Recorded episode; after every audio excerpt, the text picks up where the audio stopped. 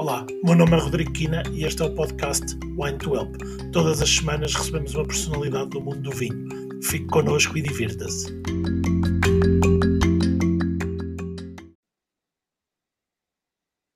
Ora, estamos, estamos ao vivo, hoje com a Filipa Garcia, da Garcias. Boa noite, Filipa. Tentar fazer Boa aqui uma pequena, uma pequena apresentação. Às vezes vou roubar ao LinkedIn, mas desta vez fui, fui roubar ao Instagram, que achei melhor. Mãe, mulher, filha, irmã e, e líder da, da Garcias. Bem-vindo, obrigado. Sei que dias, dias de trabalho intensos, portanto, obrigado por, e obrigado à família por roubares este, este bocadinho. Ó oh, oh, Filipa, começando aqui pelo princípio e não, não perguntando a idade, porque é feio, tu nasceste, assim como eu, praticamente dentro da, da Garcias, era a Garcias ainda uma empresa começada há muito há muito pouco, há pouco tempo. Sempre, sempre quiseste trabalhar na Garcias, em distribuição de vinhos, ou, ou era uma, aquela coisa, eu vou-te dizer como é que para mim era, nunca vou trabalhar com vinhos. sim, sim. Uh, olha, não há problema nenhum, pode ser a minha idade, tenho 35 anos, vou fazer 36 em agosto e, hum, portanto, sou de 86, a Garcias foi fundada em 81, Uh, portanto, fizemos o ano passado 40 anos de, de empresa um, e, e, realmente, portanto, assim, ao longo do meu percurso um, estudantil, e acabei por escolher depois gestão e fazer o, o curso de, de gestão, uh, porque era uma área mais genérica, honestamente. Portanto, eu sempre soube aquilo que não tinha jeito nenhum para fazer, portanto, evitei essas áreas e depois escolhi gestão por ser uma área que, que, que fazia sentido, também por ser genérica e por poder encontrar depois mais tarde um caminho mais específico. Uh, depois acabei por fazer o mestrado em Estratégia e Empreendedorismo, que apanhei o curso de Bolonha ali mesmo a meio, aquela transição, uh, e honestamente tinha tudo projetado para ir trabalhar para fora, portanto fazer estágios lá fora, sempre quis muito essa dinâmica de conhecer um bocadinho do, do exterior e, e depois uh, vir para Portugal, não necessariamente para a Garcias, não tinha assim isso definido como, como um objetivo principal um, e acabei e consegui até ter um estágio uh, em Madrid na altura estava tudo aprovado mas depois caiu a crise do subprime em 2009 2010 os estágios internacionais foram todos cancelados e, e acabei portanto por uh, depois também fazer aqui alguns fazer parte de alguns recrutamentos para consultoras portanto esse tipo de coisas normais para quem sai de gestão um, mas honestamente acho que aí o, o, meu pai, como sempre, teve um, um passo de, de esperteza uh, à frente e, e aliciou-me, portanto, uh, ai, vem-me dar aqui uma ajuda na Garcias, a fazer aqui qualquer coisa no marketing, desenvolver com a Velho Barreiro, que é a nossa cachaça, que é a nossa marca exclusiva mais antiga, já com 20 e alguns anos. E eu dizia-lhe, oh, pai, mas eu vou para a Garcias, eu já sei que não vou sair. Portanto, eu quero ir ver qualquer coisa lá fora primeiro e, e, depois vir, ah, mas anda lá só assim seis meses, um ano e depois logo, logo vais procurar. E pronto, e depois acabei por. Eh, coincidiu também com, com uma mudança grande na, na empresa, portanto, com, com a saída da minha avó da administração, com a mudança para as instalações de Alcochete, nós estivemos em Alverca 20 anos e, e, portanto, a minha entrada coincidiu exatamente com esse ano de, da passagem para Alcochete, portanto, acho que criou-se ali um bocadinho também, um, digamos, um, um caminho aliciante para, e uma fase gira da Garcias também para, para eu entrar. E pronto, assim foi, portanto entrei e, e não saí. e, Mas, e, portanto... uma passagenzinha por outras, pela Active Brands, não foi? Sim, eu fiz um estágio, portanto, naqueles seis meses que nós tínhamos para fazer o, a tese não é, de, de mestrado, uh, eu não queria estar os seis meses só, só parada a escrever e então acabei por aceitar um, um desafio muito giro na Active Brands, uh, que era um, é uma grande distribuidora na altura, com marcas muito importantes, como a Licor Beirão, como, como também todas as marcas da, da Casa Soja Vinhos, portanto, e foi, foram três meses, mas gostei muito. Uh, Deu-me logo um insight um bocadinho mais no marketing, portanto fiquei ali no departamento de marketing e, e, comecei a perceber também um bocadinho a dinâmica de uma empresa, não é? Portanto, acabada de sair da, da faculdade, foi, foi um caminho giro, foi uma experiência, uma experiência engraçada. Olha, e falaste, falaste de, obviamente, do teu pai, já vamos falar um bocadinho, é, mas falaste aí de, de que fizeste um, um, um, curso depois de gestão e empreendedorismo. Hoje, hoje nós chamamos de empreendedor, e teu pai foi um grande, um grande empreendedor, mas na altura era um, um empresário. Como é que era ser filha, filha do empresário. Isto pré-trabalhar pré na, na Garcias, porque pá, não é igual a ser filho de uma pessoa que tem um horário das 9 às 5, não é? Claro, claro. Sim, olha, oh, oh, Rodrigo, claro que um, um empreendedor, e eu, eu, o meu pai acho que foi um homem com uma visão única e um, um carisma extraordinário, acho que toda a gente conviveu com ele, fosse uma hora ou fosse 10 anos, percebia isso no primeiro minuto. Um, claro que, que, é uma vida e no, nos anos de desenvolvimento da Garcias, que não foi fácil, portanto, até aos meus 10 anos de idade, tenho poucas memórias, honestamente, uh, de dia a dia com ele, portanto, tenho memórias alguns fins de semana, épocas festivas, mas não tenho dia a dia, porque, imagina, quando nós abrimos a Rota dos Açores, falando assim, o meu pai ia para lá 15 dias, há 30 anos, portanto, não ia como nós vamos agora, uma segunda e voltamos uma quarta, por exemplo. A Rota da Madeira é igual, portanto, ficava lá outros 15 dias. A Rota de Bragança traz os montes era uma semana. Portanto, era um cenário de trabalho muito diferente, não é? Não havia a facilidade de todo que há, que há hoje em dia. Portanto, um, em casa, eu tenho, portanto, sou eu e tenho um irmão com, com, 20, com 28 anos, portanto, temos 8 anos de diferença, portanto, e daí também um bocadinho a diferença de idade, portanto, essa gestão familiar não, não era fácil e a minha mãe uh, fez muito bem esse cargo de equilíbrio, uh, portanto, também com, com, a sua presença, e portanto, claro que o desenrolar da Garcias, e muito à conta do esforço do meu pai e das pessoas que também trabalharam com ele, um, não se consegue estar em todos os sítios, não é? Portanto, e hoje acho que todos nós sentimos um bocadinho essa, essa dificuldade e essa busca incessante pelo equilíbrio uh, entre tudo na nossa vida, mas, mas sim, claro, mas sempre, sempre o admirei imenso, sempre fui uh, um, um, pai herói, não é? Para mim, um self-made man, portanto, que criou uma, uma empresa de, do zero com, com até o que nos deixou ano passado e, portanto, parece-me que há poucos empresários no país que, que, conseguiram atingir o que ele atingiu eh, numa vida, não é? Portanto, tenho a certeza que foi sempre o grande objetivo da vida dele, foi também deixar as coisas encaminhadas e foi o grande sonho dele, que foi o sonho que me passou a mim hoje, não é? E, e ao Sérgio, portanto, ao meu marido que também trabalha connosco. Muito bem.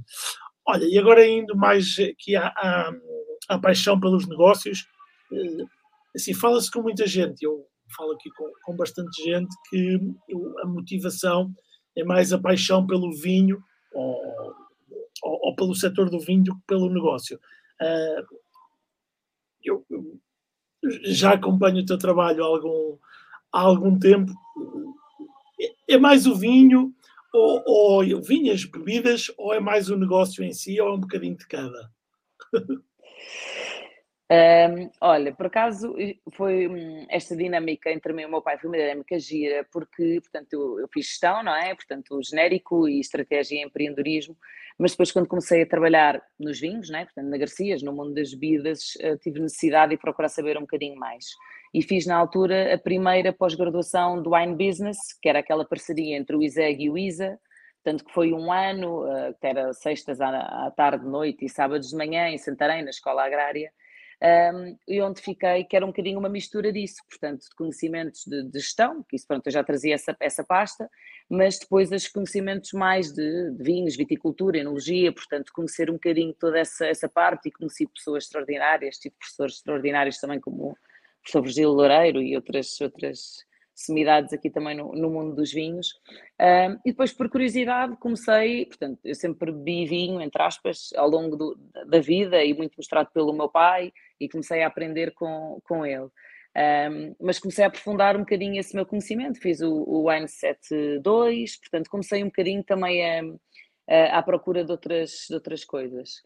E, nos, e, então comecei a pegar muito na parte dos vinhos e no, quando criei a Garcias Gourmet em 2011, nos projetos exclusivos, e havia aqui um bocadinho uma competição saudável porque eu era a menina dos vinhos e o meu pai era um whisky man, não é? Portanto, era o homem do, do a geração dele, típica geração do whisky, não é? Portanto, uh, e o meu pai era um, era um fã e, e, e muito conhecedor de, de whiskies e, e, também muito do nosso ADN de espirituosos também vem, vem daí.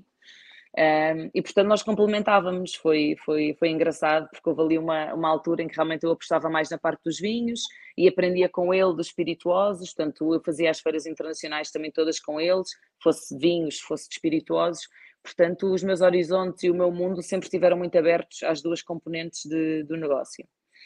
Relativamente à paixão do negócio, claro que, que, também, que também ela existe e eu costumo, eu costumo dizer que hum, a alegria que, que, me dá a mim, e que também é extensível às pessoas que, que trabalham connosco diariamente, em abrir um espaço novo, ou uma loja nova, ou um negócio, uma base logística, o que quer que seja, um, é, é, realmente aquele orgulho uh, do coração, não é? Portanto, é vermos um projeto que nós idealizamos um, em grupo, portanto, com, com algumas pessoas que trabalhamos todos muito para, para ter sucesso e abrir as portas. Acho que esse momento de, do primeiro dia é um momento mágico, portanto, que, que é, é, isso, é isso que nos faz brilhar e que nos faz querer, querer fazer mais e melhor.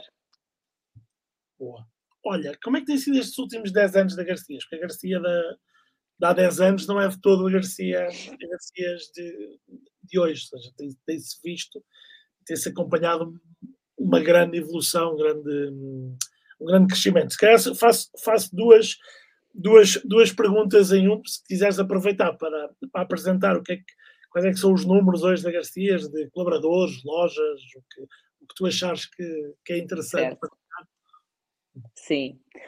Um, portanto, olha, eu comecei a trabalhar em 2010 com, com o meu pai, em setembro de 2010, um, e, e, realmente demos um, um, grande salto. Portanto, como eu disse, coincidiu, portanto, o meu avô João Garcia faleceu em 2007, uh, portanto, os fundadores da Garcias foram o meu avô e o meu pai, ele faleceu em 2007 e, e portanto, na altura como é normal, portanto, a parte toda a situação familiar para resolver, a minha avó também estava envolvida no, no negócio, e então houve aqui uma fase de viragem em 2010 que também coincidiu com a mudança de, de, de instalações para umas instalações maiores. Portanto, hoje, um bocadinho, o que é que tínhamos em 2010? Tínhamos a nossa base logística de Alcochete, que tem capacidade para 20 mil paletes, para te dar aqui alguns números, um, e, e, onde, e o total da Garcias colaboradores devia ser ali à volta dos 150, 160. Um, para te dar assim um panorama geográfico, o que aconteceu nos, nos últimos 10 dos 40 anos da Garcias foi realmente aqui uma, uma disseminação geográfica grande, que foi o negócio que nos obrigou um bocadinho também a ir atrás dela. E posso dar o exemplo, a primeira o primeiro local que nós abrimos fora de, de, daqui de, de, de Alcochete, ou de Portugal Continental, foi a Madeira, que fazemos 10 anos de operação este ano. Nós abrimos a Madeira em 2012. E porquê? Porque, lá está, como disse há pouco, nós já tínhamos uma rota da Madeira há 30 anos, que eram os distribuidores regionais, portanto, que, que faziam, uh, portanto, essa depois pulverização no, no Oreca, eh, epá, que com os anos foram desaparecendo, eh, seja porque empresas familiares que não tiveram sucessão, ou porque empresas que, por um motivo ou por outro, acabaram depois por não ter continuidade. E, e nós tínhamos ali uma opção, não é? Portanto, ou perdíamos aquela faturação e saíamos da jogada, digamos assim, ou então tínhamos que montar uma delegação própria e, e, fazer a coisa, portanto, direto no, no local. E, e, claro que foi isso que optámos por fazer. Portanto, em 2012 abrimos, a 6 de agosto de 2012, a primeira operação uh, fora, digamos, Portugal continental, uma delegação que tem dois andares. No primeiro andar abrimos o nosso primeiro cache, portanto, experimentámos aqui o formato de cash and carry, um, até porque o, o, povo madeirense está muito habituado ao formato de cash, portanto, digamos que foi mais fácil de fazer esta, esta experiência, entre aspas, lá e depois, no, portanto, na parte de baixo, o armazém de distribuição normal para a equipa de vendas. Hoje em dia, posso dizer que a Madeira tem uma operação entre 25 a 30 pessoas, uh, vendedores 5 que cobrem toda a Ilha da Madeira e Porto Santo, uh, já representa uma faturação para nós uh, à volta dos 6, 6,5 milhões de euros. Portanto, é, é, é importantíssimo, naturalmente, e é uma zona onde, que é, onde nós Uh, temos aqui um, também uma liderança importante de marcas exclusivas, portanto é, é, importante. Portanto, a partir daí, portanto, foi, digamos, um modo de saída. Em 2014 abrimos a nossa, nosso cast de Albufeira, em Valparaíso, uh, que é, também foi estrategicamente muito importante para nós. Em 2015 abrimos Portimão, em 2016 abrimos Setúbal e abrimos São Miguel, e portanto foi na altura um bocadinho também do boom de São Miguel, com a abertura dos voos da Ryanair e tudo isso, portanto também aproveitando um pouco essa, digamos, essa, esse incentivo.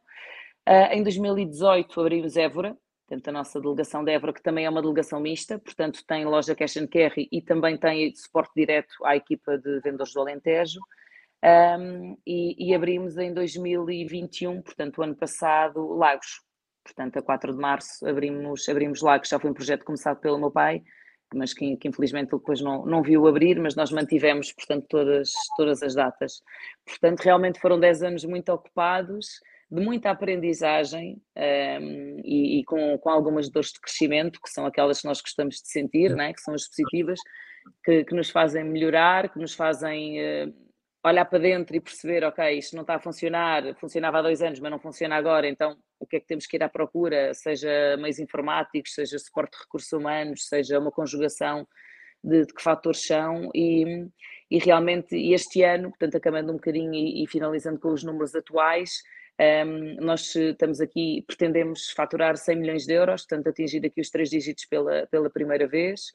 Um, temos 350 colaboradores, estamos espalhados em nove locais físicos, uh, temos 15 mil referências de produtos que trabalhamos, um, em 20 mil clientes ativos. Uh, ok, portanto, assim, dando assim uns números mais, mais globais. E este ano vai ser um ano muito desafiante também. Temos a, a prevista para, para agosto, início de agosto, a abertura do nosso quarto modelo de negócio. Portanto, nós já atuamos em três áreas distintas, com os 60 comerciais que temos na rua, portanto, focados em Oreca, por todo o país, com sete lojas em formato de cash and carry que, que já temos e com a nossa loja online. E vamos abrir, portanto, agora um quarto formato que é garrafeiras de luxo. Vamos abrir uma garrafeira de luxo na Comporta, uh, no início de agosto, uh, que portanto foi aqui realmente um, um, local estratégico. Nós conhecemos muito bem a zona a título pessoal, temos lá um, também residência perto já há muitos anos e temos acompanhado ao longo dos últimos 3, 4, 5 a evolução também daquele, daquele local. Uh, já trabalhamos ali a Costa Alentejana há muitos anos, portanto temos lá um comercial connosco há mais de 16 anos, portanto temos um know-how já, já muito importante naquela zona, mas realmente faz sentido porque também não há muita oferta ter ali um, uma loja especializada e estamos a falar de 400 metros quadrados de loja, não é? Portanto, um, vai ser uma, uma das melhores garrafeiras de luxo do país, portanto, é o que nós ambicionamos, queremos sempre ser um, eh, uma, um, um, sinónimo de referência uh, e onde vamos ter, claro, tudo o que seja segmento médio, médio, alto, tudo o que seja vinhos, tudo o que seja espirituosos nacionais internacionais. Vamos ter uma zona de cofre, uh, portanto, a porta fechada, preparada para fazer provas específicas uh, para, para quem peça, para grupos de pessoas que, que peçam. E, portanto, vamos ter ali uma dinâmica muito, muito engraçada e que eu acho que também vai ajudar a acompanhar o crescimento daquela zona nos próximos anos. Mais, mais bem servidos. Vai ser já este verão? Sim, vai ser já este verão.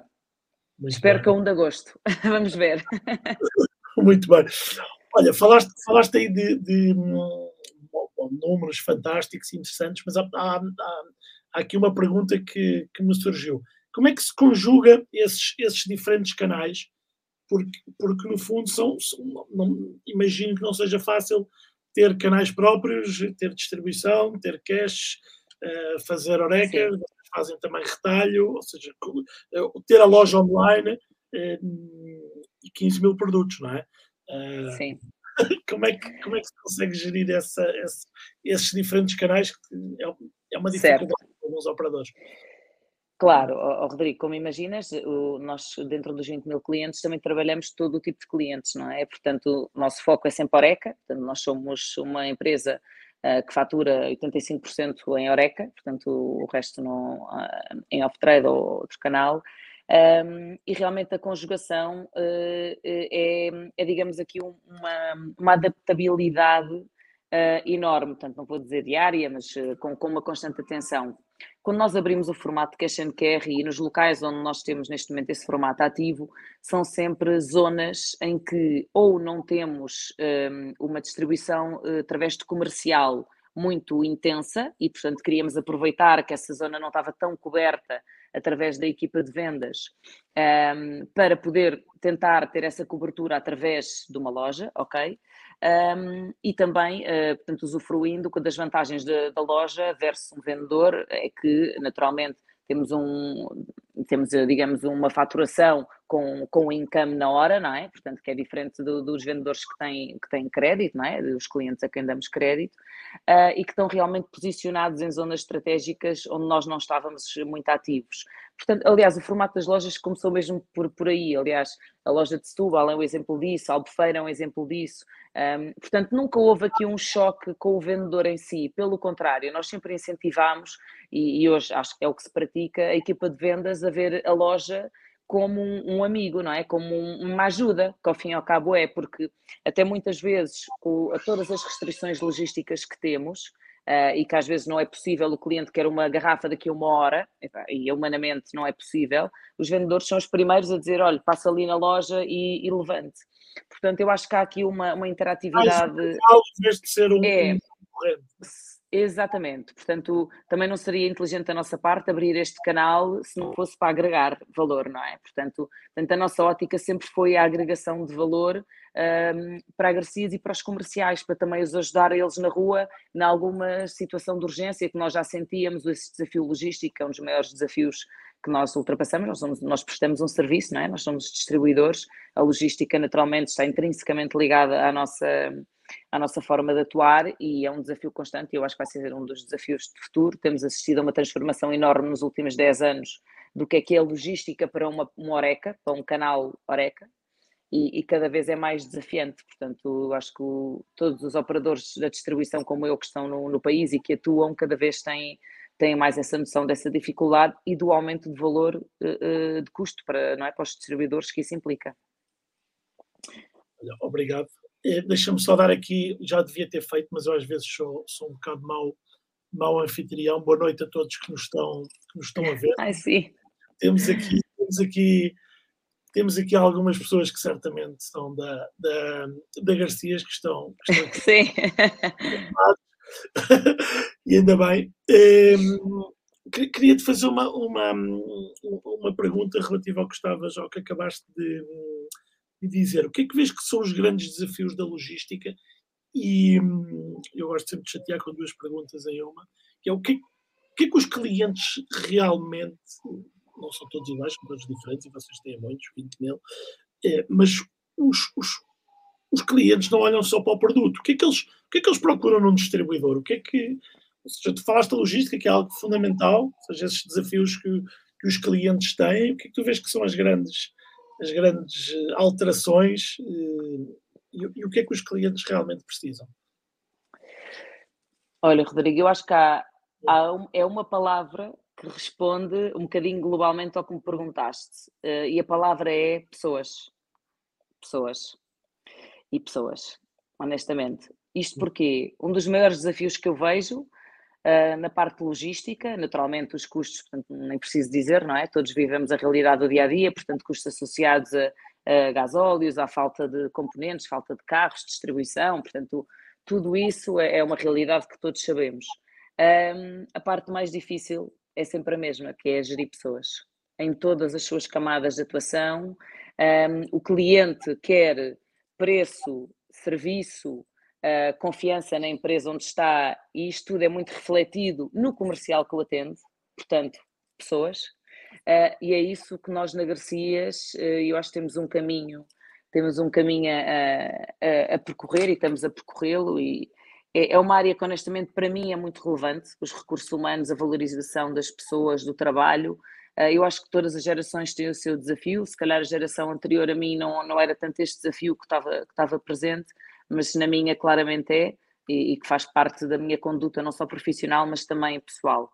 Eh, e, portanto, o, que eu cada vez também mais procuro dentro dos nossos mais de 350 colaboradores, em todas as camadas da sua colaboração, tanto desde, desde a base da pirâmide até ao topo, um, é que se sintam integrados e, e, dentro de uma, de uma empresa familiar que, que tem os seus pontos melhores e, e, e, menos, e menos bons, como todas, um, mas que, que, se adaptem e que deem o seu melhor, e é isso que eu peço às pessoas que trabalham comigo, porque todas, o meu pai ensinou-me uma coisa que é um, temos que estar sempre atentos às pessoas que dão mais do que aquilo que nós pedimos delas.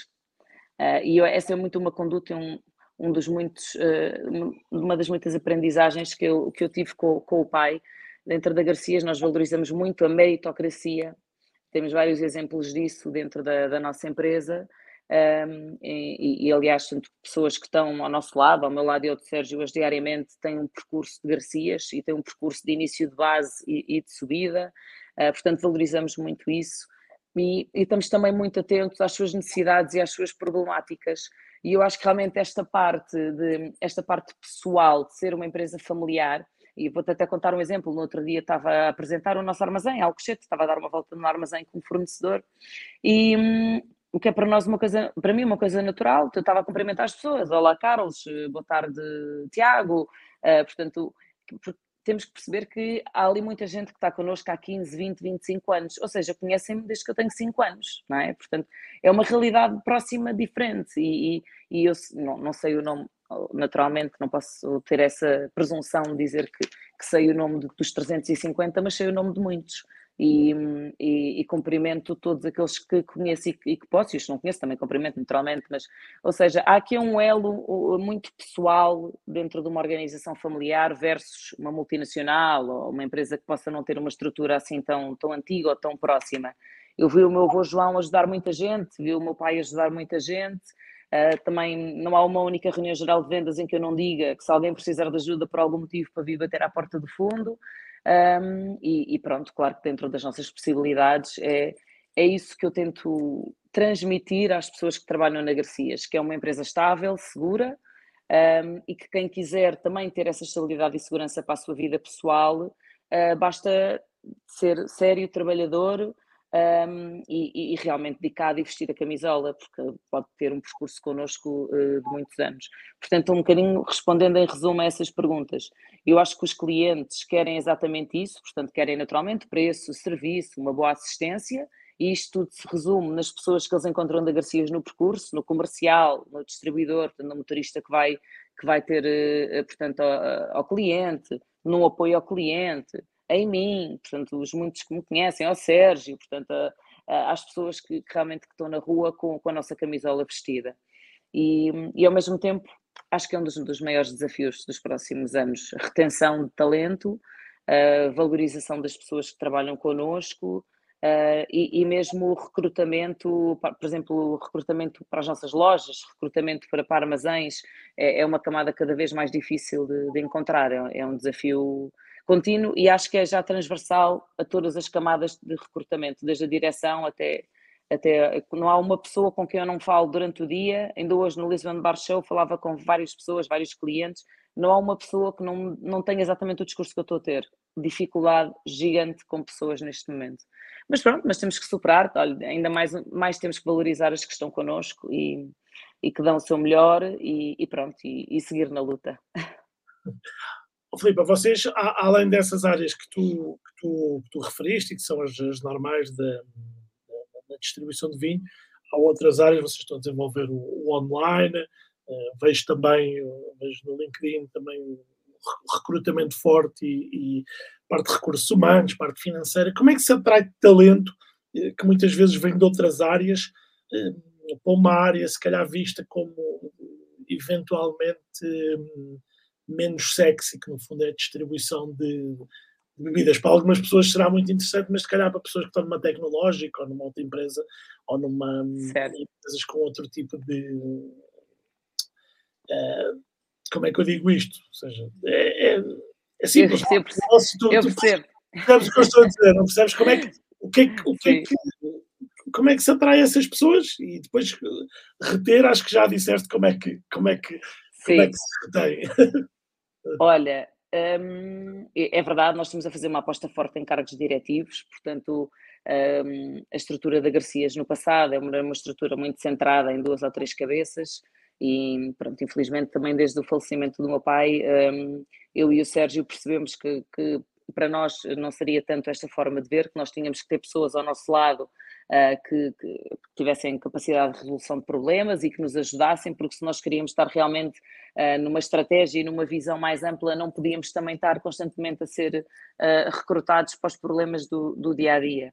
Uh, e, portanto, para te dar aqui um resumo, nós mudámos a nossa diretora financeira há cerca de dois meses, uh, também contratámos um diretor de operações e qualidade também há cerca de dois meses, Uh, portanto, contratámos uma diretora de, de, marketing também que entrou há cerca de dois meses e meio, ou seja, uh, realmente temos tido aqui uma aposta forte, estamos a apostar muito forte em cargos diretivos uh, com, com experiência, e mas a experiência não quer dizer anos, muitos anos de vida, até temos alguma heterogeneidade, temos pessoas um bocadinho mais idade, outras com menos idade. Essencialmente, para mim e para o Sérgio, o que foi importante foi que falassem a nossa linguagem, e isso é fundamental, não é?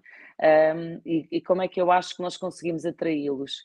Olha, com a passagem de uma visão um, uh, há alguns anos, uma visão de futuro uh, da Garcias, um, e com a nossa crença no potencial enorme que esta empresa tem, honestamente. Portanto, e, e, claro, e, e uh, também o desafio de virem para departamentos muitos do zero, portanto, a direção de operações não existia, a direção de recursos humanos não existia, portanto, é, é, também um desafio, penso eu, para estes profissionais chegar a uma empresa desta dimensão, mas ter a hipótese de virar a página, construir. não é? E, exatamente, e de construir, e, e de construir lado a lado, eu acho que isso é fundamental.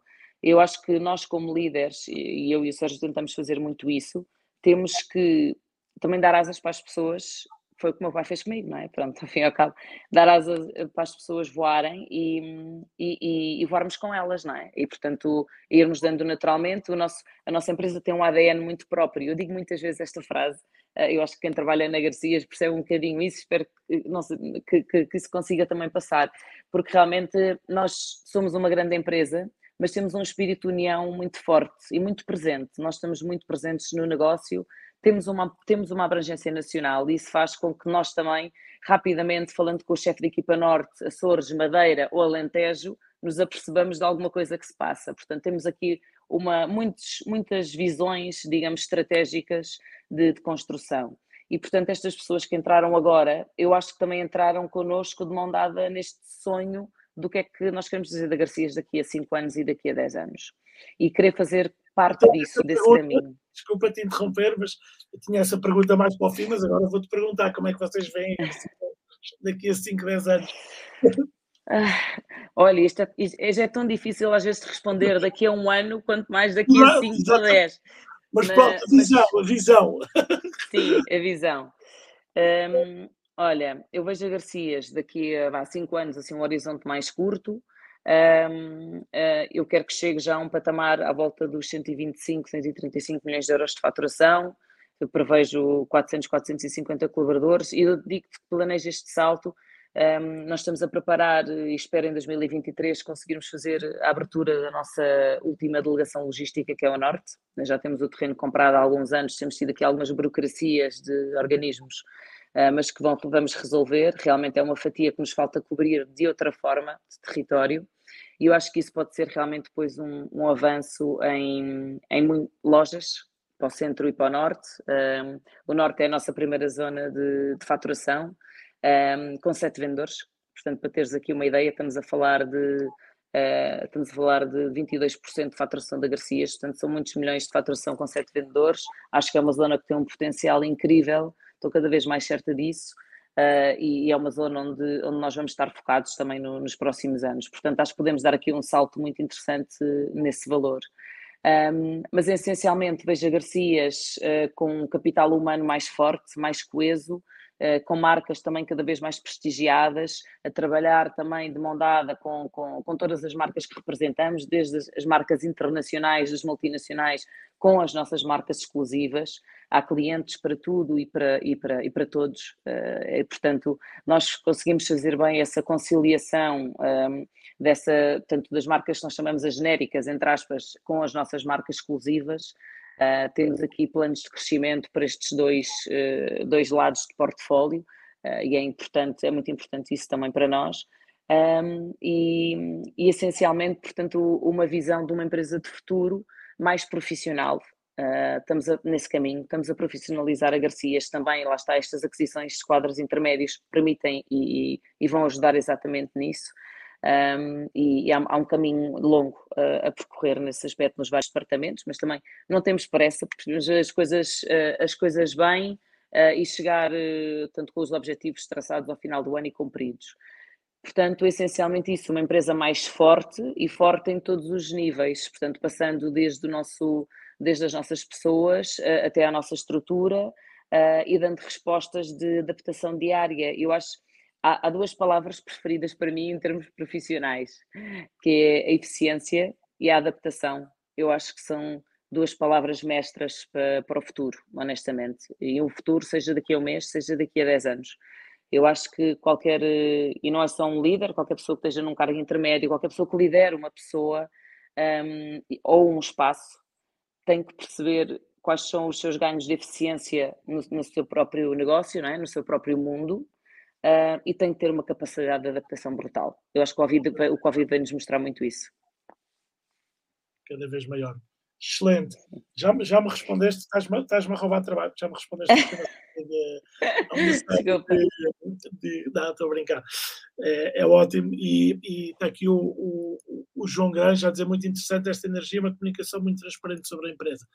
Acho que isso é fundamental e cada vez mais é uma forma realmente de, das pessoas que estão dentro da empresa se, se sentirem eh, que, que, é tudo transparente e que, os objetivos Exato. são claros e que o caminho, que o caminho é, é claro.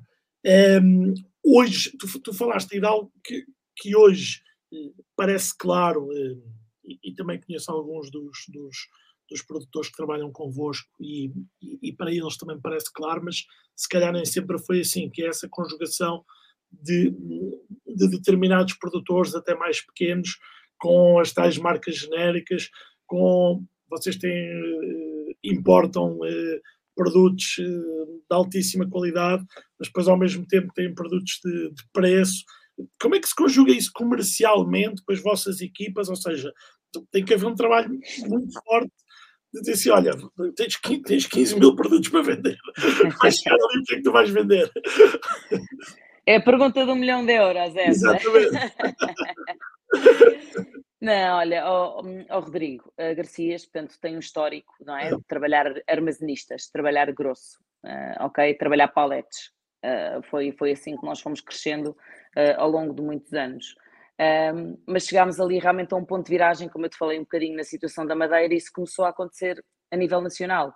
Começámos a deixar de ter players uh, e começámos a ter que assumir nós operações diretas no mercado. O Algarve foi um exemplo disso, uh, São Miguel foi um exemplo disso, Évora, uh, e portanto, com esta nossa decisão de ir para, de ir para a Oreca direto e trabalhar nós a pulverização um, do próprio cliente, também fez sentido termos mais marcas connosco que nos ajudassem naturalmente neste trajeto não é? e, neste, e neste caminho. Um, quando eu comecei a trabalhar com o pai em 2010, nós tínhamos três ou quatro marcas que já trabalhávamos assim exclusivo antes. Uh, e a primeira coisa que eu fiz no primeiro ano em que eu trabalhei com o pai foi andar com os, na altura, 40 vendedores de Garcias por todo o país. Porque para mim era importantíssimo conhecer uh, a nossa equipa de vendas é o nosso coração, não é? Portanto, é, é, é, quem, é faz o resto pulsar. O, o resto pulsar.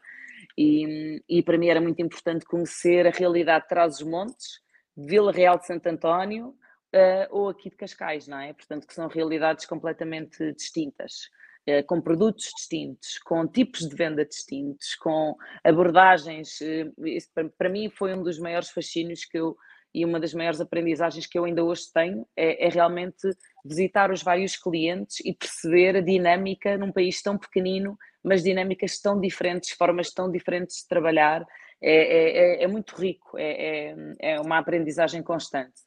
E, e, realmente, como é que se conjuga isto? Um, tentando, claro, e foi isso que eu fiz na altura quando criei Garcias Gourmet, falei com vários com produtores, não, não foi fácil, muitos deles não acreditavam no projeto, achavam que não fazia sentido englobado numa grande distribuidora, lá está exatamente a tua questão, um, mas conseguimos fazer o nosso, o nosso caminho, ainda temos três produtores desde, desde a origem, desde 2011, uh, que já são mais amigos do que, do que, produtores, não é? Há aqui uma conjugação de amizade forte, de confiança foram também. Pondo, até foram pondo mais vinhos. Exatamente, exatamente. Portanto, foram, tem, tem sido muito importante esta confiança. Uh, e eu acho que o caminho que nós temos percorrido, e no início era eu que andava na rua com os vendedores, portanto, era eu que fazia essa venda diferenciada, e houve muitos clientes que me ajudaram, nunca me vou esquecer, eh, de, de, de todos os que nunca me viraram as costas, um, ehm, porque não era fácil, não é? Portanto, 22, 23 anos, uh, filha do patrão, não é? Aqui com uma coisa nova, um desafio novo, aqui a brincar às, às marcas, entre aspas, não é? Percebes o que eu quero dizer? Um, ehm, mas, mas pronto, olha, eu acho isto Uh, também uh, os desafios é que fazem de nós as pessoas mais fortes e, e foi, foi, um desafio, foi um desafio durante alguns anos e depois quando o Sérgio também começou a trabalhar connosco assumiu muito também com a sua experiência e know-how enorme que trazia da, garra, da garrafeira e de trabalhar também já marcas internacionais adicionou muito valor e também aportou aqui, trouxe muitas marcas novas e temos feito este, este, este percurso e, e, é um orgulho dizer que o nosso catálogo de exclusivos hoje também já vale 20% da nossa faturação, que é, é, muito importante, entre vinhos e espirituosos. Um, e realmente, como tu dizias, como é que um vendedor sabe o que é que tem que vender, desde o bag-in box ao snack do lado até uma Petrus no Estrela Michelin que está na mesma rua.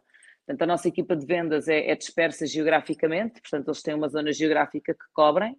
Um, e depois têm sempre uma, têm formação, nós damos bastante formação, claro que o Covid menos ou menos interativa, mas estamos a recuperar agora isso, portanto formação com as marcas, formação genérica de spirits, genérica de vinhos, um, e, e, tentamos exatamente passar-lhes que a nossa riqueza é essa, não é uma dificuldade para nós ter 15 mil uh, produtos. Essa é a nossa vantagem, é a nossa riqueza.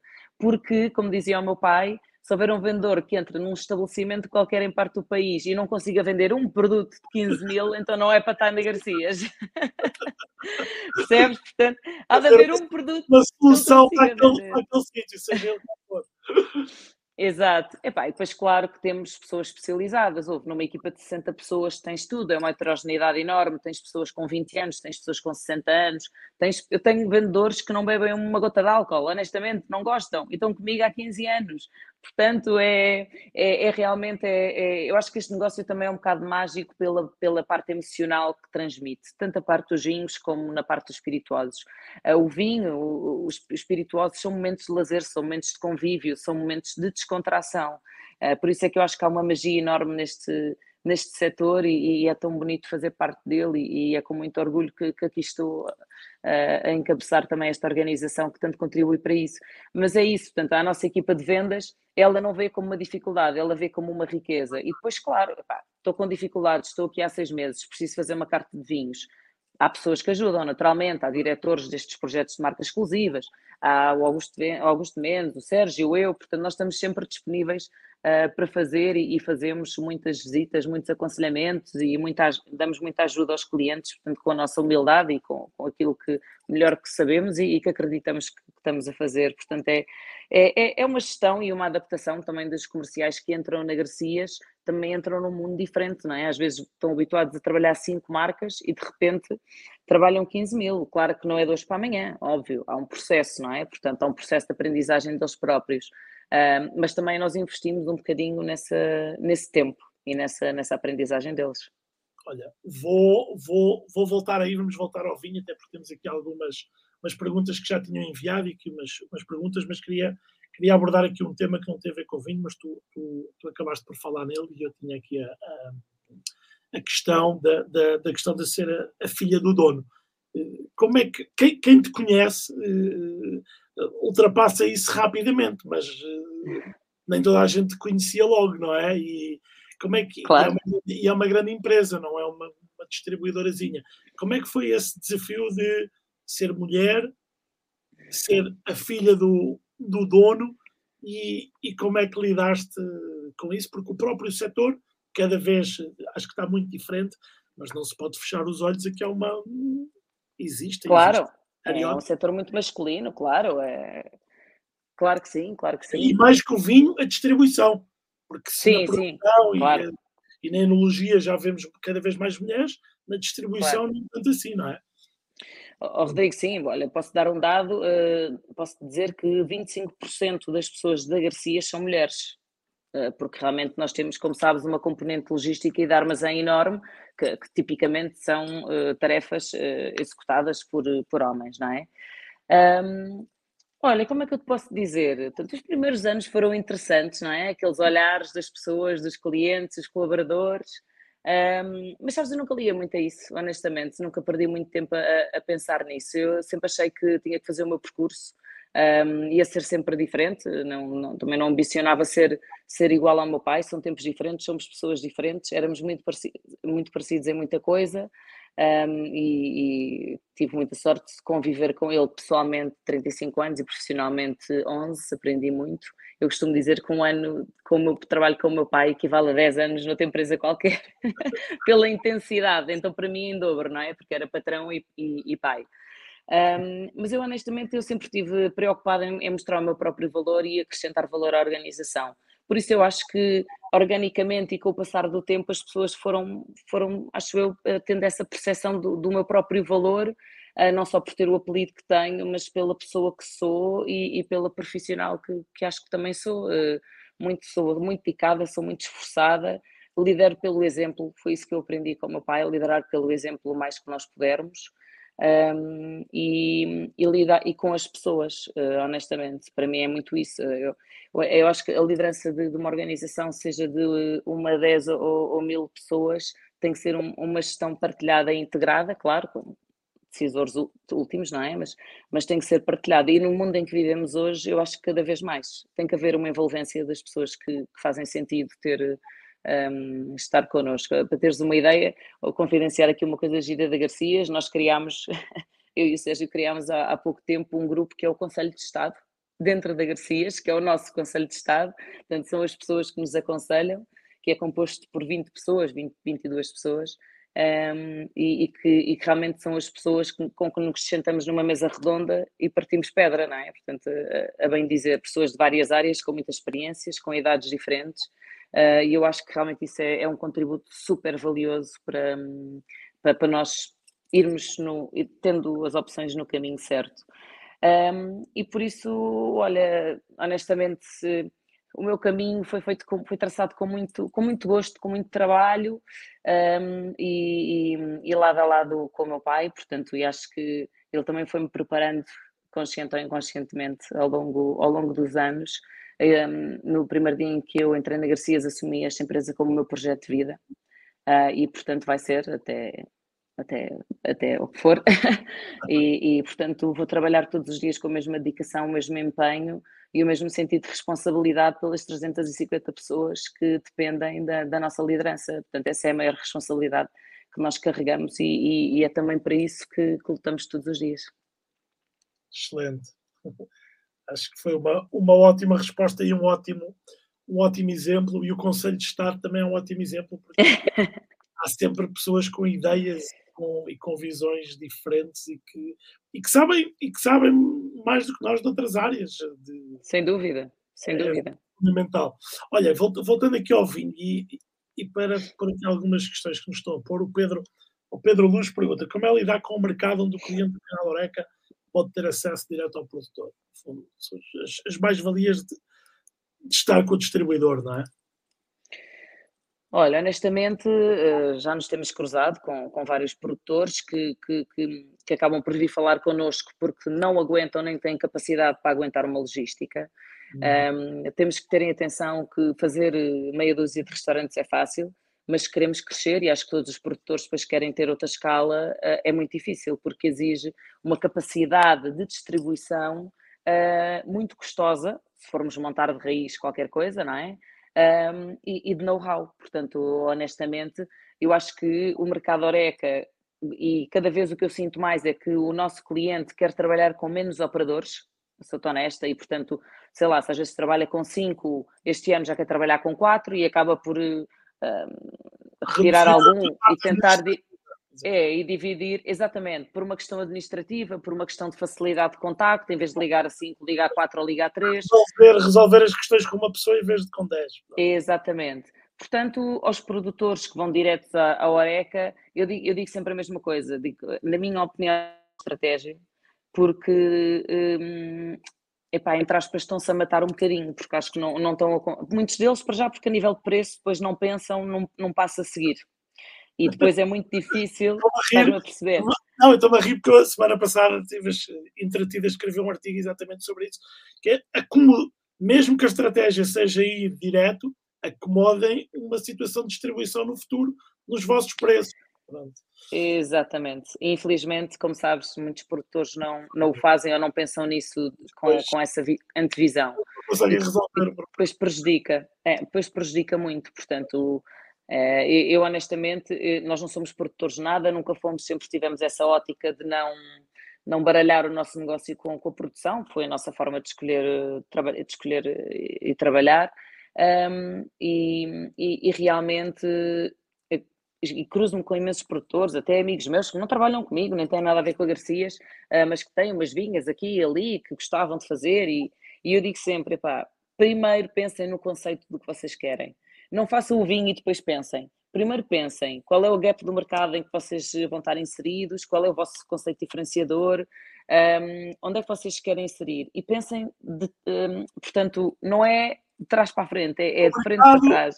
É, exa ex exatamente, porque infelizmente há muitos produtores que não, não, não fizeram esse trabalho e depois de repente há milhares de garrafas para vender e estamos aflitos e vamos bater algumas portas e depois isso destrói marca, não consolida. Um, portanto, o, o, meu conselho é sempre isso, é sempre esse, é sempre fazer, uh, epá, pensar em conceitos primeiro, honestamente, antes de lançar qualquer coisa. Como nós fazemos na Garcias, é preciso mais uma marca de tequila, mais uma marca de pisco, mais uma marca do Douro. Ok, então o que é que queremos? Qual é o price point? Uh, queremos uma coisa de nicho, uma coisa mass market, e depois a partir daí vamos à procura, não é? Tem que haver um bocado deste raciocínio anterior. Muito bem. Olha, uh, perdi-me aqui nas minhas perguntas, para variar. o, que é que, o que é que eu te perguntar? Uh, o, que é que, o que é que faz vocês terem muitos parceiros, muitos, muitos produtores? Disseste aqui já um pouco do que é que é a vossa estratégia de pensar o que é que o mercado precisa, então depois ir em busca de quem é que pode ter esse, um produto que encaixe nesse um, um fit para com, com isso, mas mesmo tendo o produto com fit, nem toda a gente pode ser um bom, um bom parceiro. O que é que vocês procuram nos, nos parceiros hoje? O que é que, o que, é, que é preciso? É preciso ajudar-vos? Eh, ajudar-vos no sentido de estar convosco também no, no, no terreno, acompanhar. Eu vejo, eu, eu por acaso eh, só não, não, não faço ideia de como é que ele está posicionado, mas, mas, mas acho muita graça, por exemplo, ao, acho que ele, não sei se ele é Henrique, da Ruvei Campos, que eu vejo milhões de vezes cá no mercado. É ir a Portugal, mas é alguém que efetivamente acompanha o seu importador, está presente, certo. ou seja, não, não vai o produto e agora resolvam. Pronto. Certo. Olha, as Becamps é um case study. As Becamps, nós trabalhamos com eles desde 2008, eles são uma empresa familiar também. Henrique um... ou não? É Henrique, é Henrique, Henrique, é. Henrique. Sim. Epá, no, olha, num país produtor de espumantes e, e consumidor de champanhes, né? como, como é Portugal, ter aqui um espaço para as cavas e o caminho que nós temos percorrido é, acho que tem sido um caminho muito bom. E isso consegue-se com um bom parceiro. E um bom parceiro é esse, é um parceiro que vem, não é demasiadas vezes, é um parceiro que vem às vezes eh, que forem estrategicamente decididas connosco, a várias zonas do país, onde naturalmente tem mais potencial de venda, um, mas é um parceiro que confere continuidade, é um parceiro que pode não estar, mas liga até às vezes ao próprio cliente diretamente, porque já se cria uma amizade, já se cria. Uh, é, é, mais do que um simples vendedor, não é? Portanto, e depois o Henrique e a marca têm todos eles próprio um, um glamour, não é? Muito, muito espanhol e, e muito, muito uh, digamos, comercial, que é, que é realmente fantástico. Uh, e, portanto, o que é que nós pedimos? Mais aos nacionais, portanto, falando aqui um bocadinho nos produtores nacionais, um, tem que ser colaborativos connosco. O produtor não pode pensar num distribuidor onde mete lá meia dúzia de paletes e passado seis meses vai lá outra vez. Isso não, isso não existe. Aliás, isso já não existe há cinco ou seis anos. Portanto, não foi agora que deixou de existir, isso já não existe há algum tempo. E os produtores que pensarem desta forma, eh, na minha ótica, não, não vai correr bem, porque se um produtor não souber não andar connosco com os vendedores no terreno, não perceber as tendências, não ouvir os clientes, não ouvir as reclamações e os elogios, tudo faz parte. Como é que ele vai saber o que é que está, qual é o passo, o próximo passo dele? Qual é a próxima referência que ele vai lançar? O que é que ele vai plantar para poder ter o Sauvignon Blanc que ele viu em 50 clientes do Algarve que lhe pediram um Sauvignon Blanc português, sei lá, estou aqui a dar um exemplo, não é? Ele tem, ele tem que sentir o mercado e por mais que a Garcias lhe passe essas informações, e nós temos uma heterogeneidade grande, não é? A nível de país e conseguimos ter essa sensibilidade, e realmente se nos pedem uma coisa no Algarve, foi aquilo que eu te disse, e nos pedem a mesma casta na Madeira passado três dias e a mesma em Lisboa, epá, é porque isto está mais ou menos na moda, não é? Entre aspas. E, e portanto nós sentimos um bocadinho essa tendência. E partilhamos isso. Mas é muito diferente. Para além de que, quando um produtor vai a um cliente, a um restaurante, e, e vende o seu vinho, ele vende a sua história, ele vende a sua paixão. É muito diferente de ser um vendedor de Garcias a fazê-lo. Ninguém vende melhor a nossa pa paixão do que nós próprios, não é? Portanto, e, e, isso é fundamental. Portanto, cada vez mais, cada vez mais, a Garcias procura marcas e as marcas que têm entrado no nosso portfólio têm exatamente estas características. São marcas atuantes no mercado, que já têm pessoas comerciais que já conhecem o mercado uh, e que estão disponíveis exatamente para fazer esse trabalho sozinhas ou com o vendedor da Garcias e aqui com uma interação comercial e uma ligação uh, importantíssima e que cada vez eu acho que é mais o segredo para, para o sucesso. E, e, depois as marcas é um ponto que também não, que é fundamental, é saberem se vender aos nossos vendedores, neste caso. Nós temos 60 pessoas que todos os dias batem à porta de centenas ou milhares de clientes. Portanto, se um produtor conseguir vender, não é? Portanto, o seu produto, a metade destas cabeças, portanto, estas cabeças nessa semana, se calhar que tiveram formação com ele, muito mais depressa se lembram da marca dele do que das outras marcas todas. Portanto, é esta inteligência que eu acho que os produtores têm que ter cada vez mais, honestamente. E nós pedimos, nós somos muito claros com as pessoas que trabalham, que trabalham connosco e acho que não há produtor nenhum que não possa dizer que, que nós, nós pedimos, um, ou, ou, que pedimos, ou que dizemos que tem que ser assim ou assado, não é? Porque é, é uma colaboração, eu acho que trabalhamos todos em conjunto e quem não perceber isso eh, honestamente não faz. Ah, não, pronto, não. para nós não faz sentido. Partilhamos, partilhamos a mesma opinião. Falaste Sim. aí algo de, um bocadinho de, de, tendências e de okay, se está a vender mais isto no Algarve. Uh, a Business Intelligence é algo que já, que já faz parte do, da vossa tomada de, de decisão, porque vocês hoje com os cash, com os, os, os vendedores, ou seja, já, já, começa a haver, com tantos clientes, começa a haver uma quantidade de dados eh, grande. Certo, certo.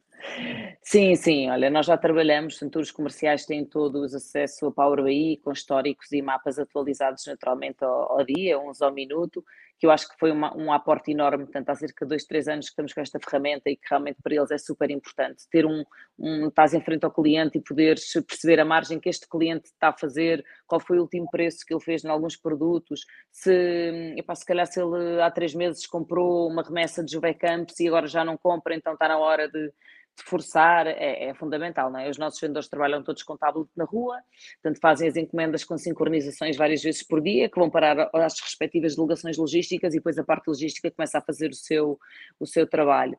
Nós estamos a avançar também para a digitalização da nossa distribuição, portanto nós temos mais de 250 viaturas, nossa frota, uma frota gerida por nós integralmente e nossa, e que vamos avançar também para a digitalização e otimização desses custos, eficiência, lá está, um, e, e, portanto é, é, cada vez mais importante, é, é, é inegável e, e, e, acho que temos, não, nós não, não é andarmos atrás das coisas, nós temos é que pedir as coisas, temos que ser os primeiros a estar a, a pedir aquilo que é preciso. Olha, nós, eu tinha uma pessoa no departamento de informática como na direção e também contratámos agora há dois meses outra pessoa. Portanto, temos um diretor especializado em hardware e um diretor especializado em software. Nós estamos a dar passos gigantes e investimentos enormes na, na informática, como não podia deixar de ser, não é? E queremos estar na vanguarda também desse, uh, dessa ideia e temos muitas ideias e muitas coisas giras que vamos apresentar no futuro. Muito bem. Olha, tenho aqui uma pergunta que o Fábio Martins enviou uh, aqui previamente, e um, eu, eu, não conheço o Fábio, mas presumo que ele seja um pequeno distribuidor, que uma função do Wine to Help é ajudar também. Ele pergunta: em que é que se deve focar um pequeno distribuidor? Isso é uma boa estratégia, trabalhar com um grande distribuidor, pegar em produtos menos rodados e vendê-los. No fundo, eu penso que ele se refere aqui quase a um, a um armazenista, não é?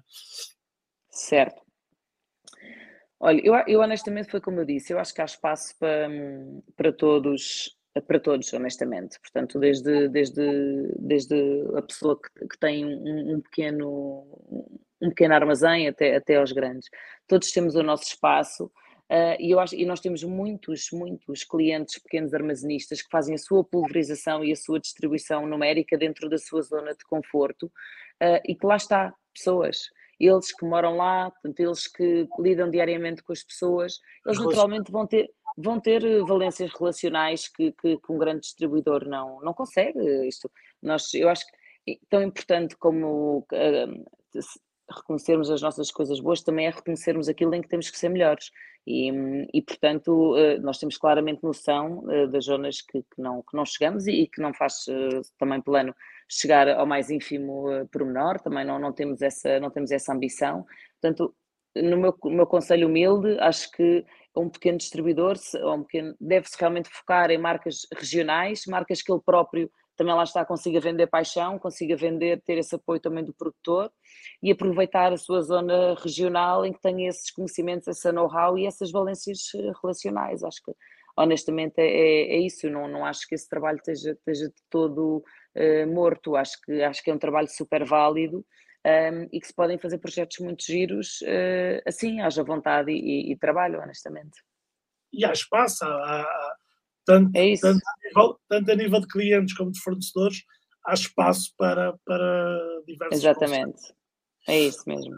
Agora abrimos aqui a, a, a, arca das perguntas, vou começar a sair perguntas. Temos aqui o Rui Almeida que pergunta qual deve ser o market approach, um produtor de uma zona difícil como a Bairrada, criando uma nova marca para ter sucesso, claro. Isto aqui, o tempo é curto para, para fazer um business plan para um produtor. Mas, se calhar pode Sim. estar ou duas. arranjar, um é, bom, arranjar um bom distribuidor. Sim, eh, para já arranjar um bom conceito, não é? Começar por aí, foi aquilo que eu falei. Perceber onde é, que, onde é que se quer integrar a marca, qual é o espaço que quer cumprir, tanto a nível de posicionamento de preço, como a nível de referências, como a nível de castas. Portanto, um, porque é que se está a criar uma nova marca? É para ser mais uma igual às outras ou é para ir cumprir um propósito diferente? Porque hum, este, esta definição de conceitos é super importante, é o primeiro passo. A partir daí, tudo o resto, uh, tudo o resto vem. Uh, portanto, eu acho que, e uma região fenomenal como a Bairrada, que eu, eu adoro honestamente, tem um potencial enorme, e a nível comercial eu acho que ainda tem muito para dar, e muito para, para dar a conhecer, muito para dar a conhecer. Uh, é uma zona que na sua zona, sem dúvida, é, é rainha, um, Portugal é muito regionalista hein, nisso nos vinhos, não é? Sabes, Rodrigo? Portanto, é, o, não é o Alentejo, só bebe Alentejo. Cada vez se vê uma evolução maior nesse sentido. Mas, mas, mas também é, faz sentido, não é? Portanto, dentro da sua zona é, é, o que é. E temos tanta coisa boa que depois é, é, é difícil. Mas eu acho que um, se calhar alguns organismos da bairrada deviam fazer um trabalho um bocadinho diferente na promoção um, da própria região eu acho que há zonas que estavam esquecidas há uns anos e que estão agora a caminhar a passos largos também para um maior reconhecimento.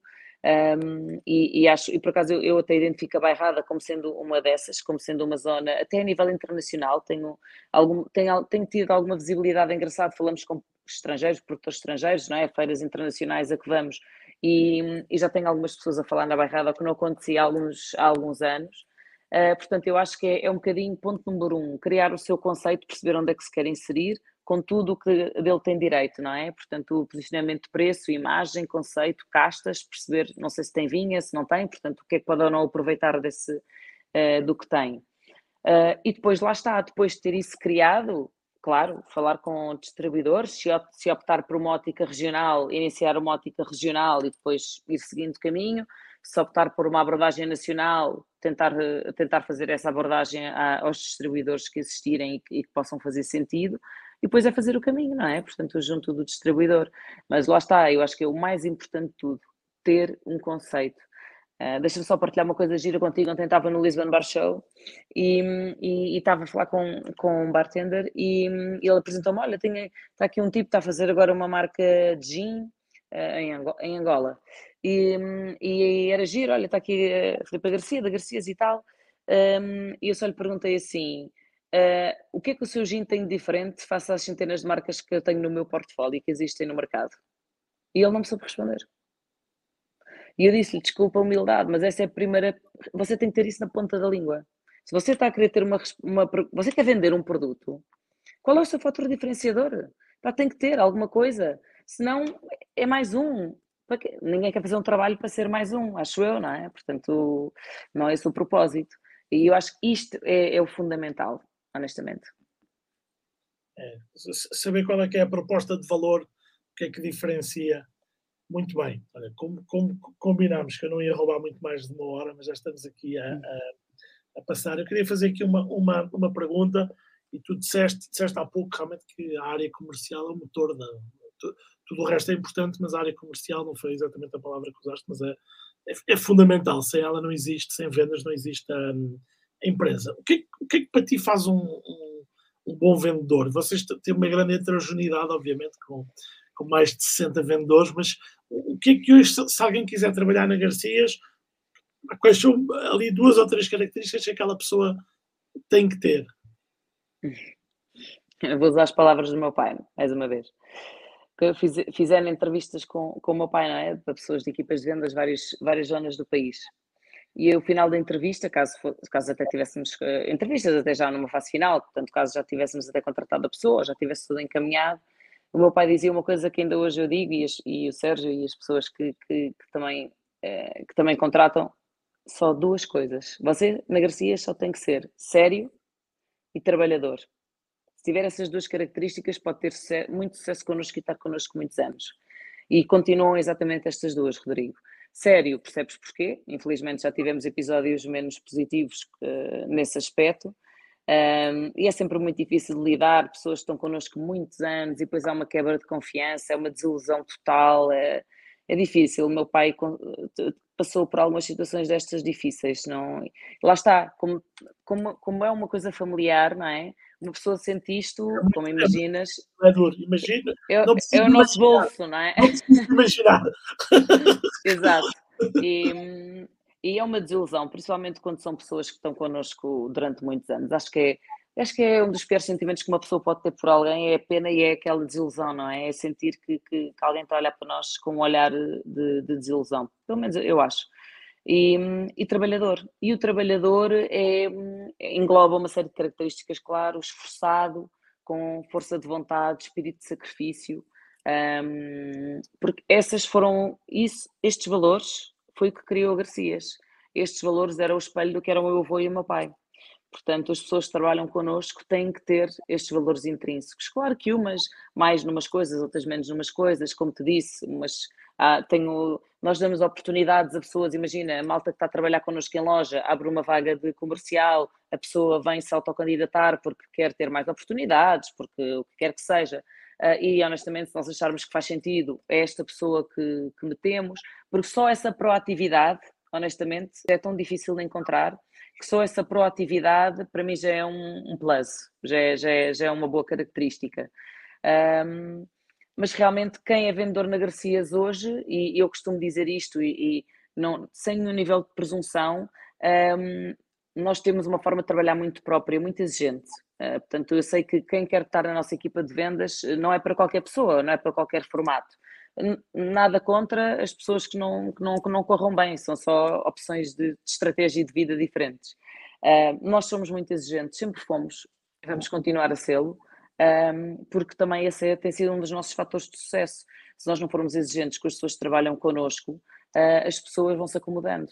E a pior coisa que eu acho que se pode ter num vendedor é ele estar ali acomodado a 100 clientes quando pode ter 110 ou 115, ou vender 100 mil euros quando pode vender 115 mil. Quer dizer, é mau para ele, porque ele depois também há prémios, há comissionais, há uma série de coisas que ele próprio tem a cenourinha sempre à frente dos olhos, e é mau para a Garcias porque num conjunto não avança tanto como podia avançar.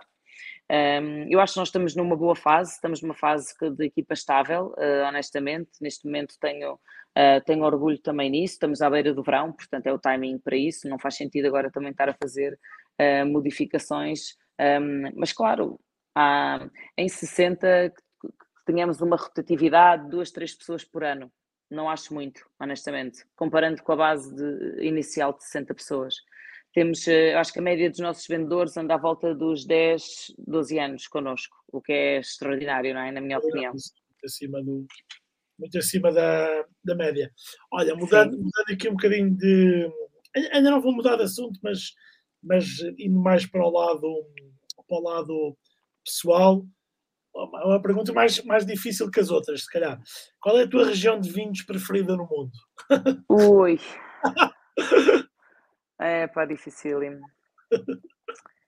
dificílimo. Eu pessoalmente, eu sou muito amante de vinhos frescos e de, epá, eu adoro vinhos verdes, por exemplo, sou, sou, sou muito, pessoalmente, sou muito, é muito esse tipo de rosés frescos, brancos frescos, é muito o meu tipo de, de vinho, portanto é, é, é muito isso, portanto adoro, portanto muito, lá está, os vinhos verdes, Uh, acho que Lisboa está a fazer uns rosés giros, interessantes, com salinidade. Eu gosto dessas características uh, no vinho. Portanto, um bocadinho que reúnam. Não, não tenho uma região preferida. Acho que, honestamente, é, é um bocadinho mais por característica. Adoro Provence, claro, portanto é um espelho disto.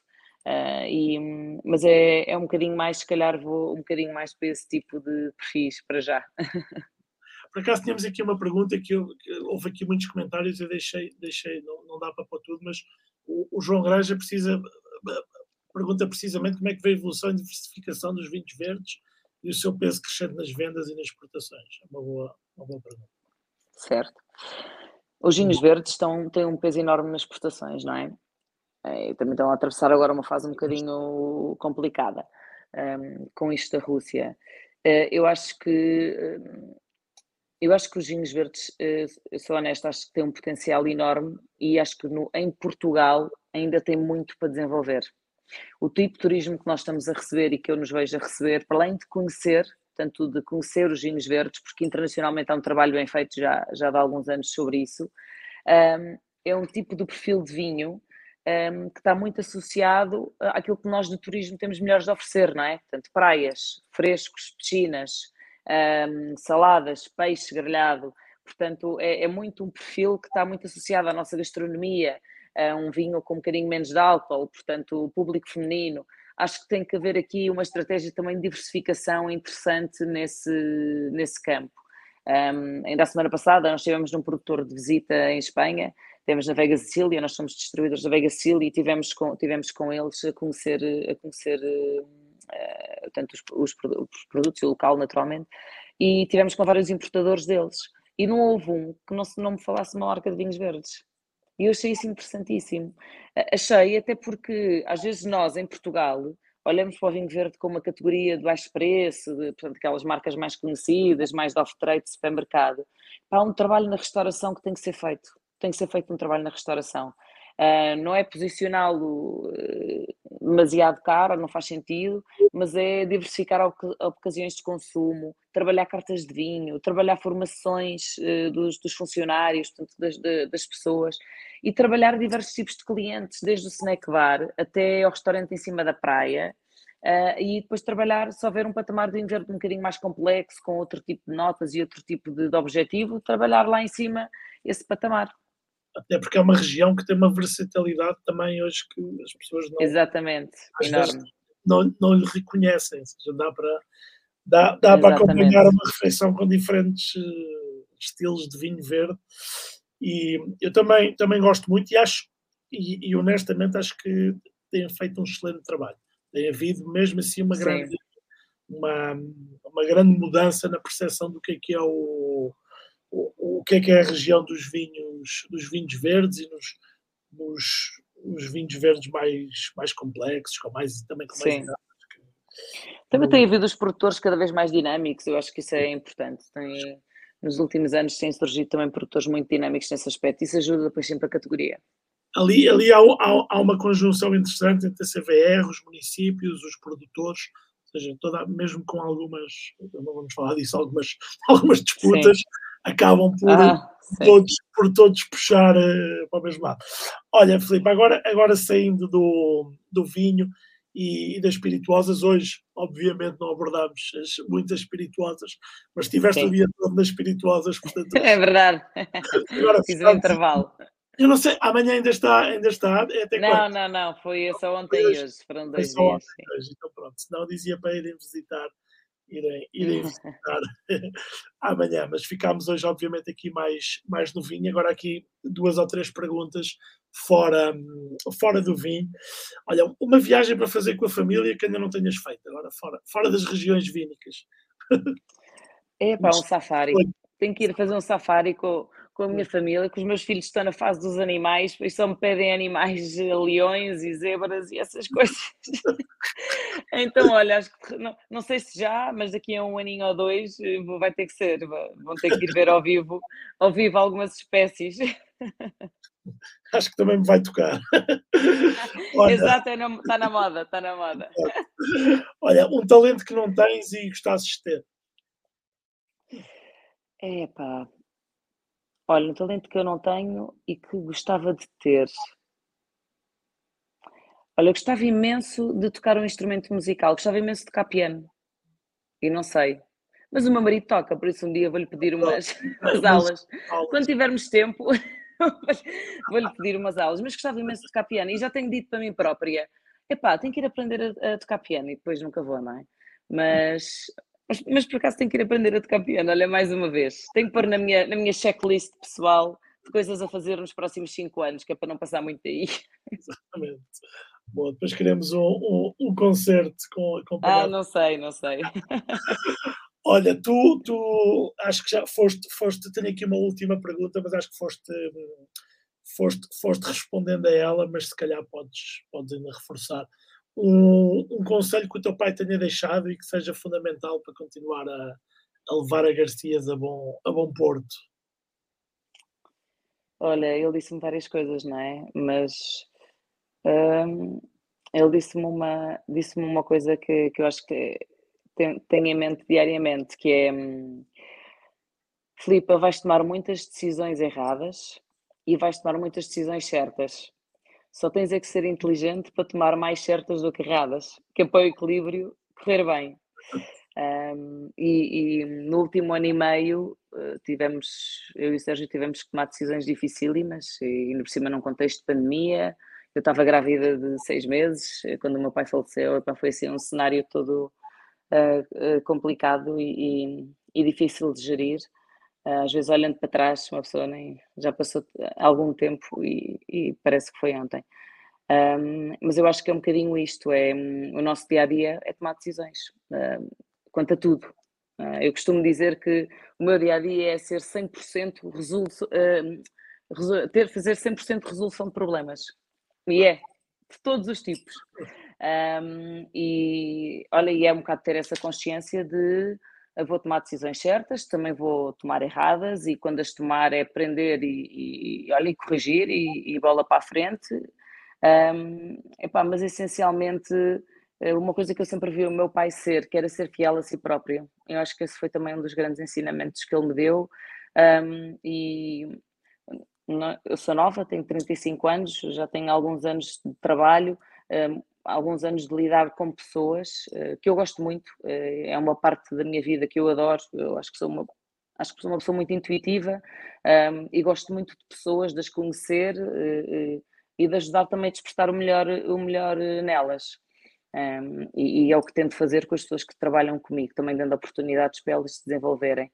Um, mas é isso, olha, acho que ficávamos aqui uma noite inteira se fosse começar a falar uh, dos ensinamentos do meu pai, mas acho que esse é um dos principais, ser fiel a mim próprio, aquilo em que eu acredito, uh, e as decisões que tomar, tomá-las com firmeza, portanto, uh, mesmo que tenha dúvidas, ninguém pode saber, só eu na minha cabeça é que sei que estou com dúvidas. de resto, vou ser a pessoa mais determinada do mundo. Mas, mas sim, olha, aprender com a vida. Um longo caminho pela frente, com certeza, com muita aprendizagem. Portanto, cá estamos. Vamos seguir, aqui, seguir na luta, como ele dizia muitas vezes também. Olha, vou, vou, o Pedro roubou-me aqui a, a, a, fala. Espetacular. Temos aqui, depois podes ir ver os comentários. Temos aqui comentários realmente que, que mostram o que é que é? Agradeço imenso. Esta entrevista foi agradecer a toda a gente que esteve aqui a, a assistir. Filipa, eh, dar-te os, os, parabéns pelo trabalho que têm feito. Não, não é só que tens feito, é que têm feito. É? Porque certo, claro. Mostraste isso hoje, que realmente é, é, muita, muita gente, uma equipa, uma equipa grande, eh, acompanhada pelo, aliás, liderada pelo teu, pelo teu pai e agora por ti pelo, e pelo Sérgio, e agradecer-te imenso teres vindo aqui roubar tempo aos, aos filhos e à família depois de um dia, depois de um dia longo, a partilhar Sim. aqui um bocadinho, um bocadinho do que é do que é o teu trabalho e do que é Garcias e hum, espero que tenhas gostado e muito obrigado. É com muito gosto. Agradeço imenso a oportunidade, o convite e agradeço imenso também as palavras uh, amáveis e simpáticas que, que fui vendo um, e, e, e, portanto também terem tirado um bocadinho do vosso tempo para, para, para prestar atenção a Garcias e, uh, e a nós enquanto empresa, portanto é, é muito bom, também é gratificante. Obrigada. Obrigado a todos e até, até para a semana. Obrigada.